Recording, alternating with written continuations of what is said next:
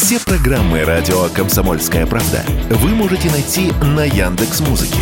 Ищите раздел вашей любимой передачи и подписывайтесь, чтобы не пропустить новый выпуск. Радио КП на Яндекс Музыке. Это удобно, просто и всегда интересно.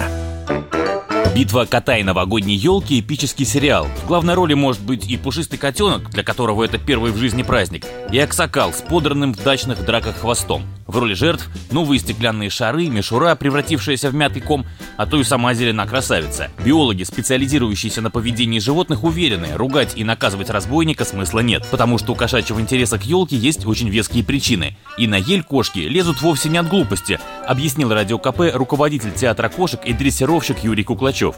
Кошки вообще народ смышленый, поэтому э, с ними надо находить общий язык и находить такое положение, чтобы кошке было удобно.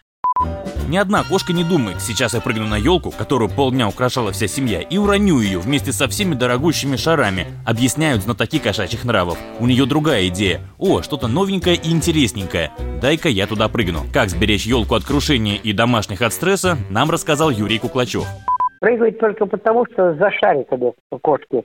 Уже сколько раз это у меня было. Отучить кошку это невозможно.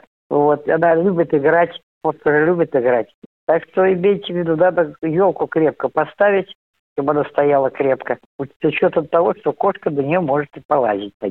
Вот так мы и делаем. На елку закрепляем, даже если кошка залезла, она туда высоко не полезет, там же иголки колючие. А так вот поиграть, прыгнуть и опрокинуть она может. Поэтому будьте внимательны. А еще кошка может просто нервничать в празднике. Например, если привыкла быть одна или с хозяевами. А тут, что ни день, то гости, шум и гам. А при стрессе и мы с вами не всегда ведем себя адекватно. Василий Кондрашов, Радио КП.